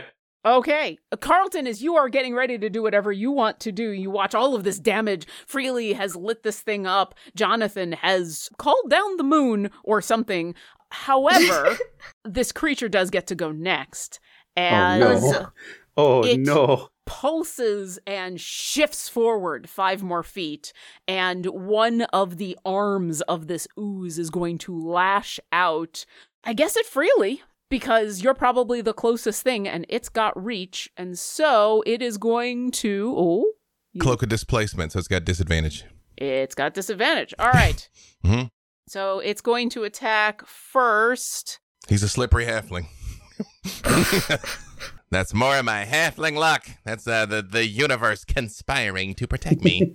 Uh, with disadvantage is going to be uh, 24 to hit. Uh, I'm gonna put up my shield, so my Okay. AC, my Nice. AC goes to 27. I'm like ah. this giant dripping oozy orangish arm slams against you and tries to wrap around you and your arcane shield flares and Ah, is you guys, this isn't good. Is the uh, the cloak of displacement once i hit you is it when i hit I you need to or be damaged. you need to be damaged thank you Yep. so i'm still at disadvantage so that is definitely not going to hit with your shield so a second oozy arm tries to uh, hit you from the other side basically forcing its way into the elevator and whipping out at you. But once again, your shield goes off. And that's all it's going to do for the moment. Carlton, it's your turn. Havilar, you're going to be on deck. I just, I just imagine like freely going full Spike Spiegel here. I'm like, eh, eh, ah! yeah, running back towards the elevator. I look at Havilar and I reach out a hand to Havilar and I go, "Do you trust me?" And Bernie goes, "You bro, don't." I mean, it sounds like fun, so okay. I grab Havilar's arm and I take Halfling's exit in the other one and I throw it, seeing if I can teleport both of us. Read me off Halfling's exit. I don't know if you've ever done this before, but I I'm, have not. I'm intrigued. Because I don't normally want to pull the rest of my party into combat. but I'm excited. Uh, this javelin was created by Halfling Artificer, who was known for using it not for martial, but Yeah. to escape paying a bar tab. Uh, yada yada yada. You have plus one bonus to attack and damage rolls made with this weapon. Additionally, once per day, immediately after throwing the javelin, you can use a bonus action to teleport directly to the javelin's location. You cannot use this feature again until you have completed a long rest. It just says it doesn't say I can't bring somebody along. It doesn't say I can, but it doesn't say I can't. Well, you know what? In this moment, it's way more fun if Havilar comes with you. I'm going to say the battle puppy does not also come. So uh, your your giant puppy is going to stay behind in the elevator, but in a moment you go funk and this javelin gets thrown out. You do have to make So an see attack to see if it hits, and then you Yes. both of you just appear next to this giant ooze. Havilar, how does that feel? Thrilling. also, can I have done one small thing before? Oh, what would you like to do? I would like to have pulled the pin on Zuni's muzzle. Oh yes, yeah, you can. And as I get pulled away, I go, Don't eat it! the basket comes loose and you see the giant grinning hellhound dripping like fire. Twenty-four to hit. uh 24 does hit All right. Nine damage, and we're both teleported there. Yup. So that's my first attack. And then I'll draw my Sword of Answering for my second. 30 to hit that does hit for a total of 10 damage on that one. okay Uh, then I will Action Surge bring on the and other do two more. 26. Yep. 16 points. okay And I crit on 19s. so that is that is a crit okay as you calculate that damage or how how fast is that going to be because you're not Uh, quite you can move on to Havilar. Well, so Havilar, uh, you're Yes. about to go. You've been teleported, but the ooze is going to go again. Oh, okay. So before you get a chance, it is going to go after Carlton. So you'll get this all this damage off. But now that you are next to it, the creature, in its excitement, surges forward. And I do need both Havilar and Carlton to make dexterity saving throws. Can I use Indomitable and roll again? If you want to, absolutely. I rolled an eight, so I do. Is this a magical effect or is this just it gonna body them? It is not a magical effect. No. Havilar, what'd you get? Uh, 16. That is a failure. Darn it. Oh no. And I can see it, right? yeah. All right, 10. That is also a failure. Okay. Carlton, give me your damage. 31 points. Awesome. You slash and dive at this creature. Big gouts of your sword rend through it, and then it shudders and then surges forward and engulfs the two of you. Oh no. Both of you are at the moment, you cannot breathe, you are restrained, and you both take 21 acid damage. Yeah, so Havilar, you have this awesome moment of being teleported right next to this orange. It was so giant ooze. exciting. It was super exciting, and now you're inside of it, and it's less exciting. I would like to Okay. point out Bernie said not to trust me. yep, yep, yes, I did. I said that. I was right. Okay. This is not the first time. This won't be the last time. So, uh, Havilar, you are currently engulfed by this creature. You can take your action to try to escape, or if there's something else you'd like to do, let me know. Well, I took I have I have this fancy helm of teleportation. Okay. It seems like it might be easiest to just bloop out. Leave his ass there. and you take another creature. I do feel a little bad. It doesn't I can use an action and use a charge, and it doesn't say it says the teleport. Oh, it says sorry, it says the teleport spell, which I was supposed to look up specifics on. You and up to eight creatures. Yes, I can take him with me. Awesome. I will return the favor. I will say in this moment, if you would like to try to return the favor, that the hands that you had been holding in order to do the initial teleportation are still close enough that through the ooze you can make that connection again. Would you like to use your helm? Where would you like to teleport to? I would like to teleport out of the ooze, but um, kind of in front of the elevator where we could still um, hit it because I would like to use my action surge and then hit it. Okay. You can definitely do that. You all hear this weird noise as the two of them appear right in front of the elevator. Holy shit! And now that you're out of it, Carlton and Havilar, would you both give me would you both give me perception checks? 20. Ooh. Ooh. Is that a natural 20 or is that a No, I rolled a I rolled a Dirty. Also a soft 20. Dirty 20. the both of you were in this creature long enough that you got a taste of oh because you both kind of instinctually tried to breathe. Yeah, that tastes like cheddar.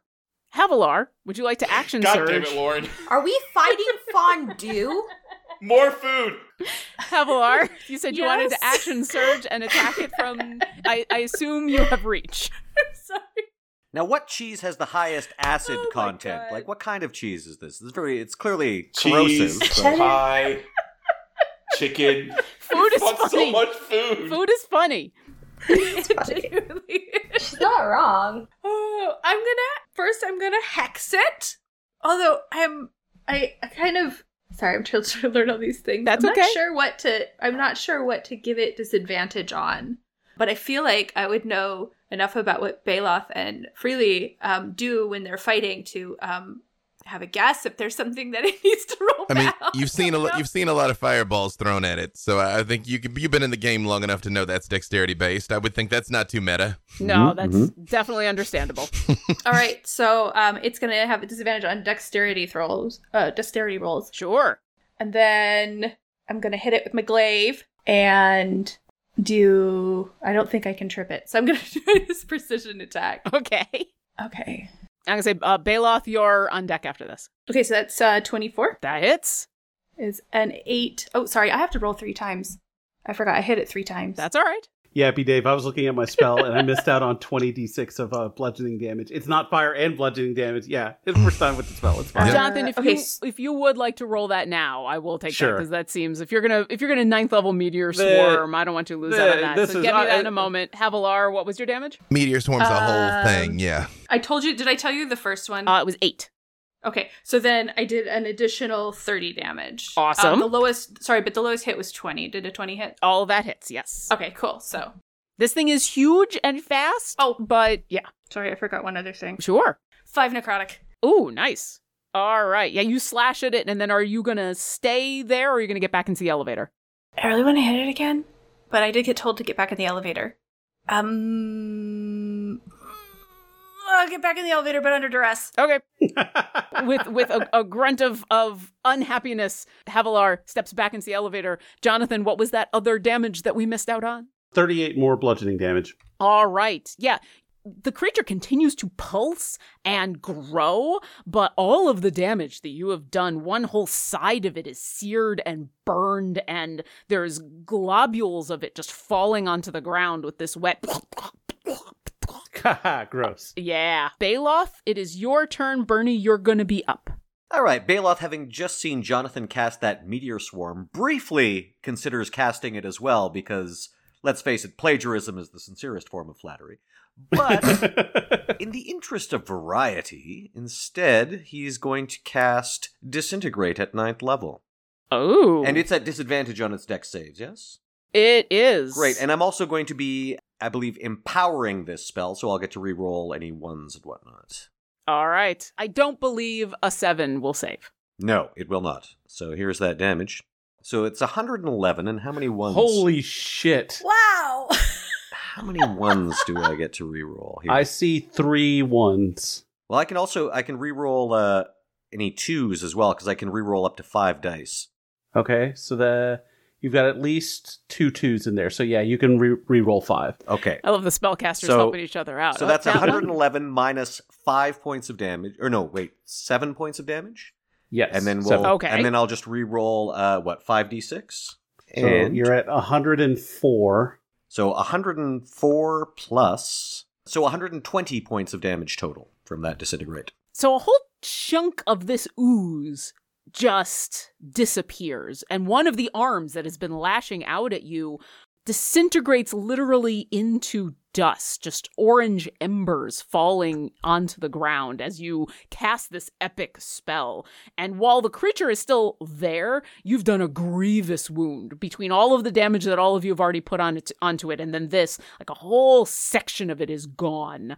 Um, is there anything else you would like to do? Uh, I'll use my bonus action to regain a spell slot, uh, one of my the fourth level spell slot that I'd cast earlier, and uh, basically, you know, as this big disintegration effect happens, uh, Baeloth is like, And that's how we do things in showbiz. Yeah, and Jonathan the Mad Muscular like comes in for a uh, Arnold slash Carl Weathers esque uh, hand clap. Uh, Baeloth. Uh, The predator Yeah, hand. yeah, Yeah. totally. It's like, Ha ha, you son of a bitch. But the pushing pull me the you pants son of a bitch. this moment is epic and amazing. And it kind of sucks when the ooze then surges forward. Yeah. Carlton, it is now next to you, but it is Oh. going to reach out one of its tendrils and go after Baeloth because ow. mm-hmm. Because ow. Because ow. So the first attack, wow, I'm rolling beautifully. Uh, that would that's probably not going to hit a 15. That does not hit. Okay. The it's got to get like around Carlton and there's this epic arm thing happening and so And that's a big thing to get around. yes. The second one is a dirty 20. It would hit, except that uh, I, as a reaction, I cast shield. Okay. The second it tries to whack you on the right side and it can't quite reach you. It tries to whack you on the left side and it bounces off your arcane shield and it is Bernie's turn. When Carlton kind of landed, did he mention the smell of cheese? I don't think anyone has mentioned the the smell or taste of this yet. No. Dang it. Bernie Bernie looks at Carlton. She goes, "That was stupid, wasn't it?" No. Yeah, it Look was. how great we did. What is it? You were inside it. What is it? It's an ooze. Nothing, just regular ooze. Nothing special. I mean, it had a slight like cheddary aftertaste, but you know, it could be all the cheese that she has lying around because apparently she likes cheese. That's well, don't we all?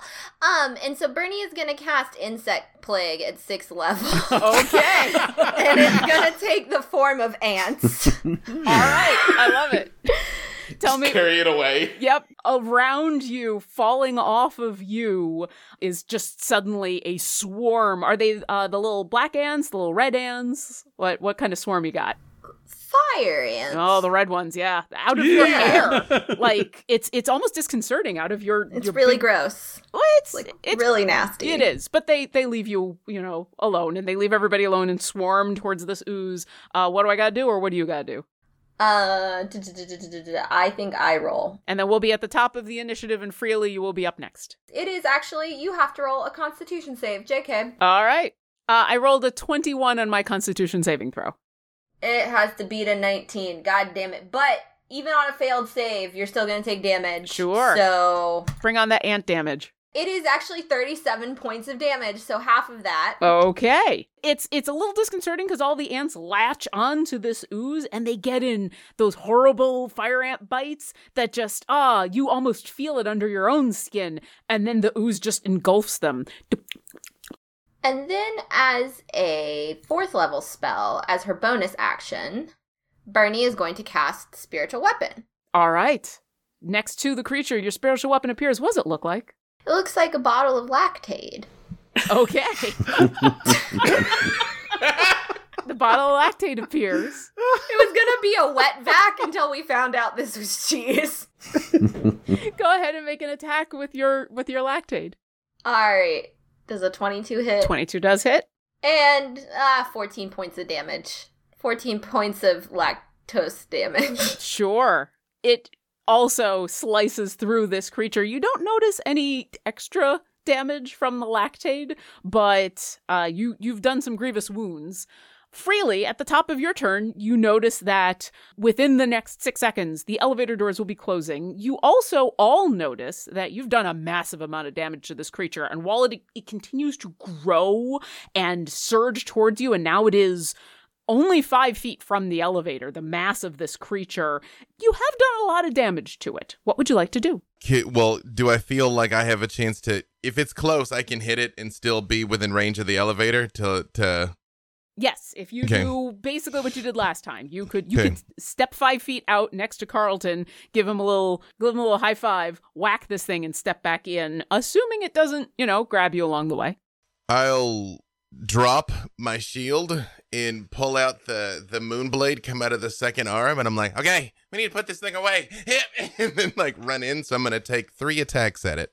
Sure. All right. And pending how this goes, I will drop a variety of smites on it. And once you're done, Jonathan is going to be up. Yes, um, I'm going to use the defensive uh, defensive flourish for the record here. So let's first let's just take a swingaroo. Uh, ooh, does 19 hit? It does. All right, so that's hit number one. Oh, I did not hexblade curse it. That would have been a crit. Shoot, but fair is fair, and I did not. Uh, there's a 28. I'm gonna assume that hits. Oh yes. Third one is going to be 23. So All three hit. All right, uh, I will tabulate up the the damageage. All right. While you are uh, totaling your massive amount of, of epic damage, and we'll get back to you in a moment, Jonathan, what are you doing? Uh, he's going to make this very simple uh, this round. He is going to cast another fifth level fireball, except this one he is going to over channel. Mm. I don't use this very often, but I should. When you cast a wizard spell of first through fifth level that deals damage, you can deal maximum damage with that spell. And then if I use this feature again before I take a long rest, I take some necrotic damage. So hopefully I, I don't need to do that. So his fifth level fireball will deal uh, 60 plus his intelligence modifier, so 65 damage on a dex saving throw. Yep. Let me make that with disadvantage because of Havilar, and thus the nine will not save. Now, because the creature is right up against where both Freely and Carlton are, because in this moment you're kind of going at the same time, d- describe how you sculpt around the two of them. So the fireball goes out, and uh, he sees where where his friends are. He says, "Oh, danger close!" And freely, the fireball explodes right near you, but the blue flames uh, channel around you, uh, leaving you unharmed. And anyone who is close also gets chal- gets channeled around uh, as the spell is sculpted around you. And how much damage was that? Uh, Sixty-five. Whoa. I looked at Freely as this is happening, and I was like, when he first learned how to do that, you know how many eyebrows I went through? All right, Carlton, you're going to be up next, but let's jump back to Freely. Do we have some damage? Uh, so hang on, I have I have one last thing to, thing to roll here. Thing, Sure. Um, and I'll, I will have it for you right now. So I'll just do this as one big. Um, all three smites is one roll here. I have gotten so many ones and twos. Uh, it happens. Uh, all right, that's not terrible. All right, so let's see here. That's 38 plus 13 plus 9 plus 14. So hold on a second here. I'm I. I'm just doing it plus What? 13 plus 38? 9 yeah, plus. so thir- yeah, 30. It was a total of 38, 13, 9, 14. awesome. As And all of this, you you and Jonathan kind of end up teaming up on this second arm, this second pseudopod that had come out that had just tried to uh, go after you. And even as the creature continues to surge forward, you hack it, and Jonathan burns it, and it is a third of it again is just turned into dust and burnt. What now you're kind of recognizing is bits of like melted cheese. It's a little disgusting. And do you step back into the elevator? Okay, Carlton, before you do get a chance to go, the last remains of this creature, which is still there. Oh, what's up, Jonathan? Oh, I also used a bonus action to throw a star at it. Oh, okay. I hit a 19 and did 29 more damage. 29? Okay. Then, yeah. I got five stars left. The creature, Carlton, before you get a chance to do anything, surges forward again. I do need you to make a dexterity saving throw, as it's going to try to engulf you. Nine. These are some amazing dexterity saving throws from Carlton. Oh no. Carlton, I hope you like cheese. You've been engulfed I do! I do like cheese! So you're going to take 21 acid damage as you are once again brought into the belly of this beast. Carlton, yeah, even though it's not your turn just yet, because it's still this ooze's turn, go ahead and make me a perception check as you are engulfed and into it. 17. So there's only like a, a third of this creature still alive, moving. While it continues to grow, the amount of damage that you've done to it has definitely weakened it to an extent, and it looks like you're getting the upper hand. You also notice it has engulfed a bunch of other things in this room. You see chairs, tables, bits and pieces of paper, a weird glowing ball that is lighting and flashing in a very rhythmic pattern that seems to be flashing faster and faster as you look at it. As you are engulfed, two arms whip out. One, I guess at Havilar? Yeah, I guess it's gonna go after you, Havilar. It's it's not happy with you. Carlton just slowly, like through the ooze, waves at his party. Like, is it opaque or? It's kind of opaque, but it's got this orange sheen, to, this orange color to it. It's like there's food coloring in it, and so it's hard to see. But once Carlton is inside, Gross. it's a little easier to see. We're not just fighting cheese; we're fighting freaking Velveeta. ah, yes. There you go. Mm. Havilar does a 32 hit you? Uh, it does. Uh, you are going to take 22 piercing damage, and I need you to make a dexterity saving throw. Okay, did that. I rolled a 19. Uh, yeah, you just barely manage as the arm whips out at you and not only whacks you, but then tries to grab you and drag you towards the main body, but you shimmy out of the way. And Carlton, it is now your actual turn. Uh, Havilar, you're going to be up after this. You are engulfed by this creature. What would you like to do? Well, that makes me angry, so I'm going to rage. Like, you see, like, three spectral spirits surrounding me inside of this thing, I guess. What, uh, what kind of, how would I get out? Uh, you would need to use an action to make a strength check. Oh, great. But it would be your full action. Yeah. Uh, let's go ahead and bust out of this, sure. uh, Carlton style. Uh, so it's a strength check, you said? Yep or not? Okay, just straight, or is it athletics or? Oh, it's a strength saving throw. Sorry, but it's a, a straight saving throw. Okay, strength saving throw. Great. I am wonderful at those, and I hope so because I'm raging. I believe I get advantage on advantage. Advantage. That'll be a soft twenty. That just makes it. You uh, well describe how how do you just barely crawl crawl your way out of this creature so it's like this Velveeta uh, kind of like opaque orange. I get real pissed off, summon my ancestral spirits, and they kind of like lead me to the direction, like the s- closest edge, because I have no idea how thick I am in anyone. And I kind of just start scooping with my sword, like in a like a twirly motion to kind of like weasel my way out. Yeah, yeah. And then I go. yep, right onto the ground, five feet from uh, the what's left of the mass of this thing. What would you like to do? And I go, nope, nope, nope, nope, nope. And I go back into the elevator. All right. Havilar, it's your turn. Wait, I have a quick question. The size of the room. What's the what's the size category above large? Gar- no, huge. huge, yeah, huge. huge and then gargantuan. This creature is considered gargantuan. Would a huge creature be able to stand in this room? Now that you've done all of this damage to it, yes. Before, when you first arrived, when this ooze had filled the room, no. But now that two thirds of it is destroyed and lying on the ground in puddles, essentially, yeah. So I have this potion of growth, and I was going to drink it, but I think if I feed it to Zuni, she'll eat some of this monster. Okay. And I will have to clean it up. And I'm not happy about that but it might make this go a little quicker. And also, I want to see Zuni get real big. Okay. and let's face it, is that acceptable? Dogs love cheese. That's what I'm thinking. Yeah. have the worst I, cheese farts. I, mm-hmm. Like oh, options: no. fight the ooze, the cheese ooze, while trying to keep Zuni from eating the cheese ooze, or lean into it. Okay, so um, I'm gonna call Zuni over and beat her the potion of growth. Zuni trots on over, still eyeing this ooze. Like, come on, mom, mom, wait, mom, wait, let wait. me, let me, Does let that me. mean Zuni won't be able to fit in the elevator to leave, though? I can teleport her out. And and also even at that size, remember this elevator is massive. Oh, okay. So yes, right. I thought about it. Some just, enough. Just, I thought about it. I'm just it saying, enough. Freely will stay here. Freely will stay here and die with Zuni. That's why I'm all like, oh well, we're doing listen, this. Okay, great and honestly, Freely, we should not get in the elevator with her after she eats this stuff. It's gonna be gross. But heroes make sacrifices. Bernie's gonna say, you know, I tried restoration. It, there's nothing. There is no spell. Just to let you know, there's literally no spell that's gonna stop that sting. No, it's okay. She's not technically a dog. She's a devil, so she's not really built to eat things. So it's bad no matter what.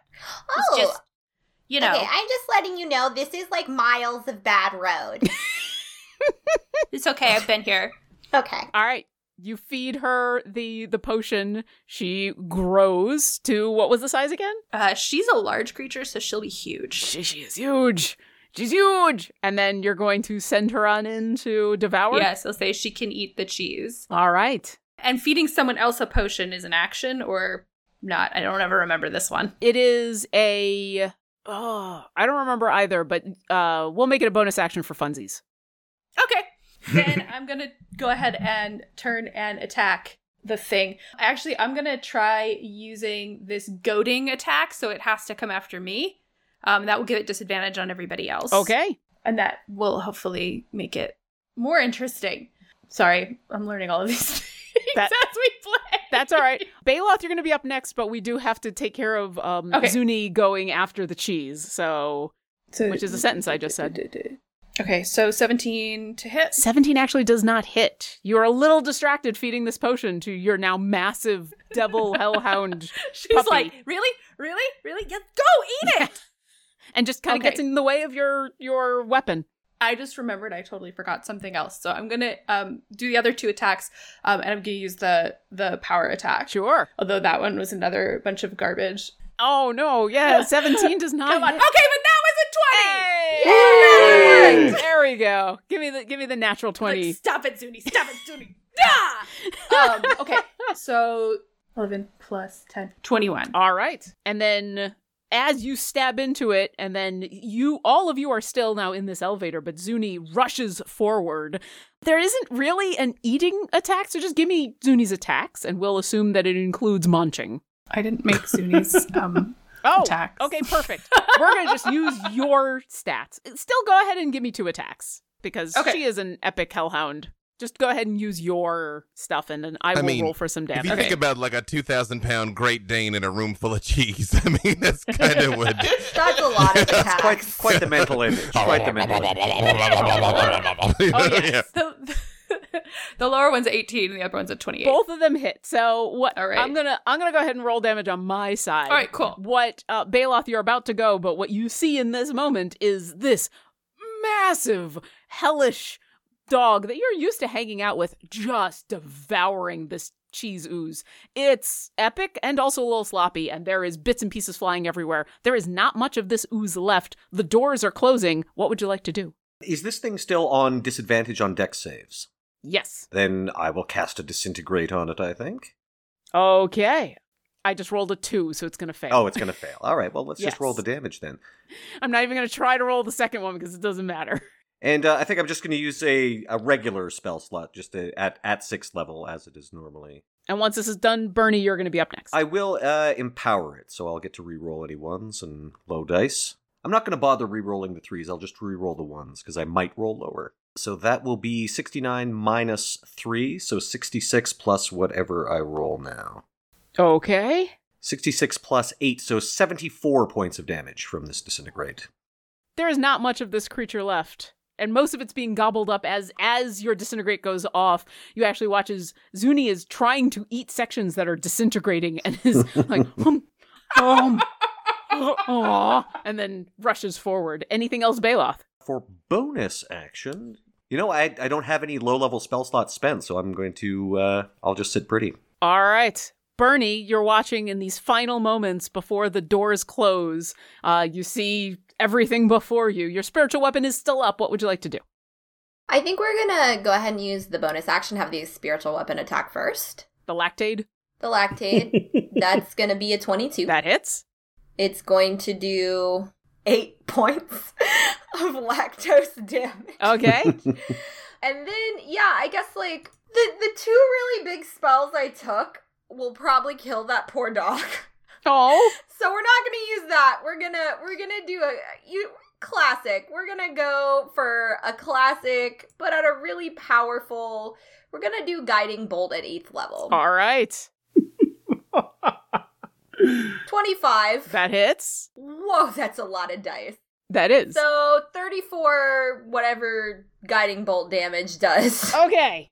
In this epic moment, as the doors are about to close, Bernie casts her guiding bolt. The last little bit of this ooze that is still moving is smacked with this radiant energy, starts to glow, and the final chunk that needs to be destroyed, thanks to Bernie's glowing abilities, your hellhound just goes homp and eats. And that is when three things happen all at once. You notice that she then spits out.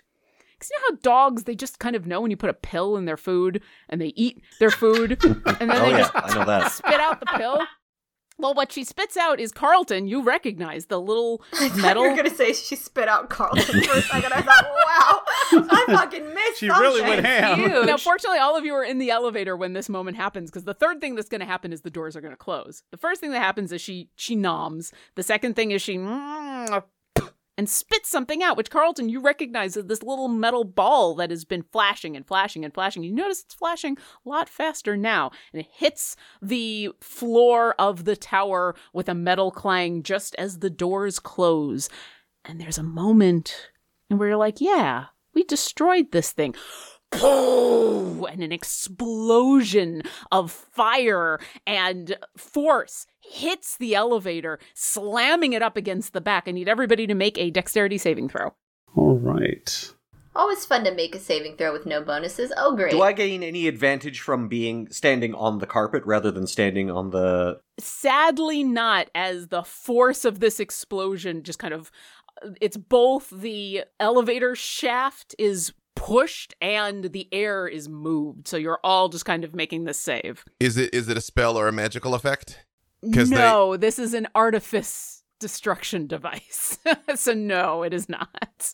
I'll be using luck on my saving throw. Same. Oh, is it twelve enough to say? Uh, no. What did we find? Then I'm gonna use Indomitable. I got. I got I got a one, but halfling luck. Halfling luck. It's just I've been at the brackets this whole time here. Bernie, Uh, what'd you ho- get? Oh, Oh, another no another no no no no no another one, but now I'm using my luck. Wow. It's just it's not gonna go down like this. l- let me go Holy around crap. the horn. Did it just 20 now? No, that oh that's a seven. It just looks like a one. Mm. Okay, I thought I thought I'd Yeah. roll three ones in a row. Sorry. I was waiting for that. Okay, so let's go around the horn. Bernie, what'd you get? Well, Birdie doesn't have luck or whatever or dexterity at all, actually. So she got a two, just straight two. All right, that is sadly a failure, Carlton. You know, with my danger sense and having advantage and seeing all these things and being up close and personal with it, I knew exactly what was coming, and I rolled an eight. That's a failure. Good. wow, Carlton, I'm really sorry about all these rolls today. I You're just have not done good on any of my texts. Carlton, No. you have how much health do you have left? Because I didn't write it down. Oh, I'm fine. Okay. 151. Havilar, what'd you get? Twenty, not a natural twenty. That is a success, though. Jonathan? Uh, after two points of luck uh, that were burned for that, he ended up with a 17. That is a failure. Baeloth. Oh, no. I rolled a three, burned some luck, and rolled a twelve, which is probably still not sufficient. That is also a failure, really. Nope. Hold on. Hold on a second. This is this is not gonna happen like this. Hang on. Still Wait. rolling. No, this is.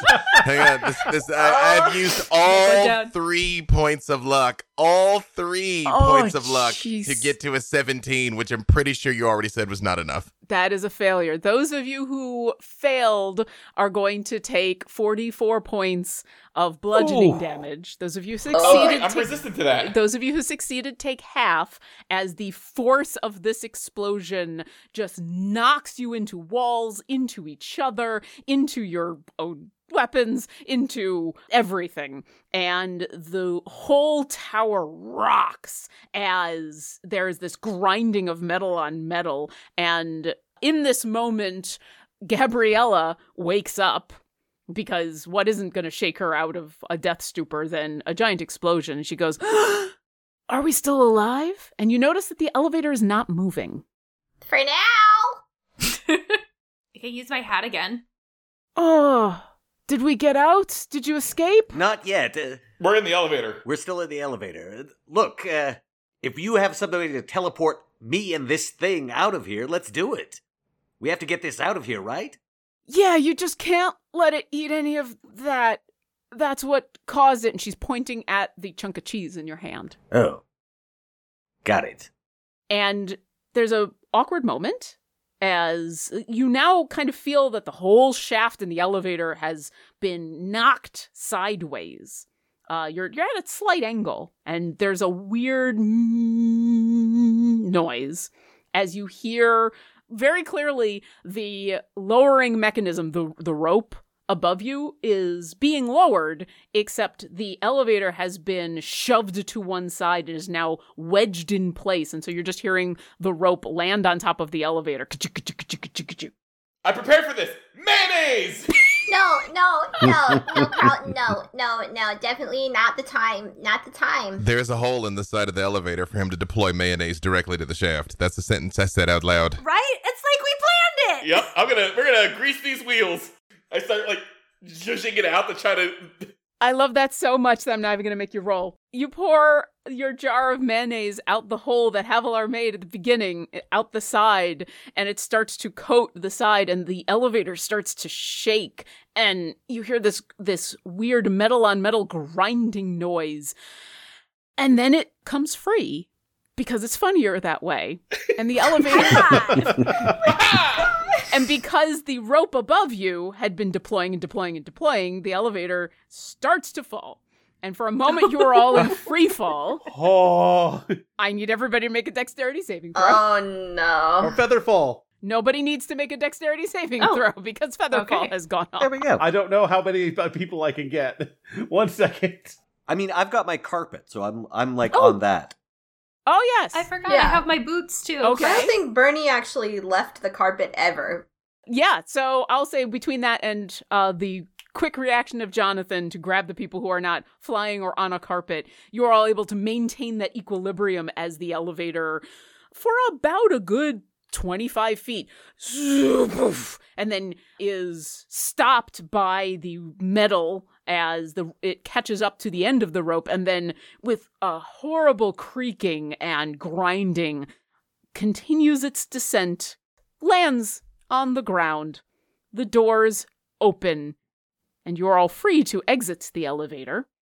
And as you do and you look up, you see that the top of this tower is a flower that has exploded outward. Pieces of metal are just blown open. Around and across the field that this tower was in is chunks of what you can only assume, as they are not moving, of this ooze melting, quivering, mostly deceased. And because it is a magical hellhound from the the nine hells, uh, Havilar, your dog, is currently perched on top of the tower, gleefully licking scorch marks all over it because I would assume it is Oh, fire no. resistant. Yeah. Scorch marks, but unharmed mostly. There's a, a couple of bruises, gleefully licking every surface that it can find as it is oh, lapping no. up pieces of cheeses. I did say we weren't going to blow it up yet. and that is the perfect place to end our adventure. We're going to end there. The credits are going to roll. Uh, you're all going to clean each other off and, you know, get your payment from Gabrielle and Get Zuni off the roof. uh, get Zuni Zumi We off did get roof. paid. That's important. Exactly. Everybody is safe. And then po- the cro- post credits sequence, as you're all back in Rosark's tavern, kind of regaling each other about the epic things that you had done, you do see Baeloth, you're looking at this piece of cheese as a tiny little chunk of ooze is starting to crawl up your arm towards it. And that is where we will end the adventure. Thank you so much. Yes, so I fun. did throw more food at you. My players are very used to me throwing food at them because I think food is funny. But thank you for going on this ridiculous fun adventure and doing epic things and having fun with it. I do want to give our three guests a chance to once again talk about the awesome places that they can find you as everyone is familiar with me and Jonathan and Jules and John, but Erin, thank you so much for coming. Would you uh, please take a moment and regale us, regale us with all the places we can find you? Uh, you can find me on Twitter at Erin M. Evans. I'm on Champions of Lore, like B Dave's and when I forgot, every Monday at 11, twitch.tv slash CNE games. And on Wednesdays, I play Cecilia, who's definitely not a warlock, on uh, twitch.tv slash dungeon scrawlers at 6.30 p.m. Both those times are Pacific. Excellent. And B Dave? B Dave Walters. I say words about things. I am the shadow to Erin's Peter Pan. You, you can find me wherever fine streaming content can be located. Uh, again, we got a big announcement that theoretically, by the time you're hearing this, will have already come out. The, the moment that I'm like, no, it's going to be fine. Of course, we're clear to do it. Something's going to go wrong. So just check any fine. of our. That's 100% our, fine. By the time you hear this, the word is out. I'll, I'll just say if uh, check CNE Games Twitter, I am sure you will see what we are talking about there. But um, uh, in the meantime, yeah, come hang out with us Mondays uh, at 11. Uh, we say words about things there, and I'm in a number of places doing a number of things. Just follow me on the tweetagrams at B Dave Walters. Awesome. Um, Mark? I am on Twitter at Mark underscore Meer. I'm on Instagram at Mr. MR period Mark Meer. Uh, you can see me every Monday on the Codename Entertainment Twitch uh, doing Improvised Champions of the Forgotten Realms with Christina Ariel. Uh, you can also find me on Stitch of Fate, a podcast by night. We're just getting ready to launch our season two. We've done our individual stories and we'll be picking up with season two in short order. You can also see me uh, for the next few weeks on Roll for It's Twitch, where we're playing a reskin Dungeons and Dragons fifth edition, but it's Mass Effect themed. So I will be playing a Volus Adept. Some might call him a biotic god. That'll be for the next four weeks. And uh, and of course, I am always available on Cameo for all your Mass Effect catchphrase related needs.